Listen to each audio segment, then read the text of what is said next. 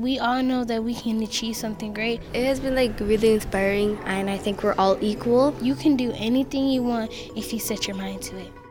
These inspired girls are just a few of the hundreds of young women who packed into City Hall recently for a special day designed just for them.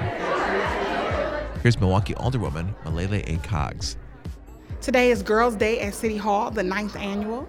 We uh, have high school and middle school age girls to hear from some female elected officials as well as some female public servants. I don't think you gotta wait to be that kind of a leader. Sometimes unfair things happen. Our goal is to uh, expose them to possible careers in public service. The event started back in 2008 when Coggs was elected and has grown steadily since, both in attendees and in mentors. Alderwoman Chantia Lewis has been helping Coggs organize it the last three years. I just love taking the time out to be able to pour back into the young ladies. So this is like a highlight for me. Like this this is my like day. I love it. Throughout the day, the girls went to workshops and panel discussions, a resource fair, then a formal sit-down luncheon. I spoke with 11-year-old Zora, who was wearing her Girl Scout vest, about what themes stuck with her the most. So, the reason that the Girls' Day was started is because of the statement men can do this and women can't.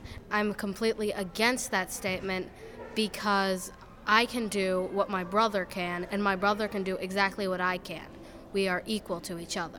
I would like to be either a coder or a writer, or both, or the President of the United States. yes. And that energy was echoed by 13 year old Lindsay, who said meeting other like minded young women was especially cool. Knowing that other girls my age have done things, that means I could do them too, which inspires me and makes me more determined to do them. Because women ha- can have the same determination and the same strength as any type of man there is, and maybe we could do things even better than them. So, what's next? Well, Alderwoman Coggs says, sure, not everybody here will go off to be in public service, but she does hope the girls will take away one thing.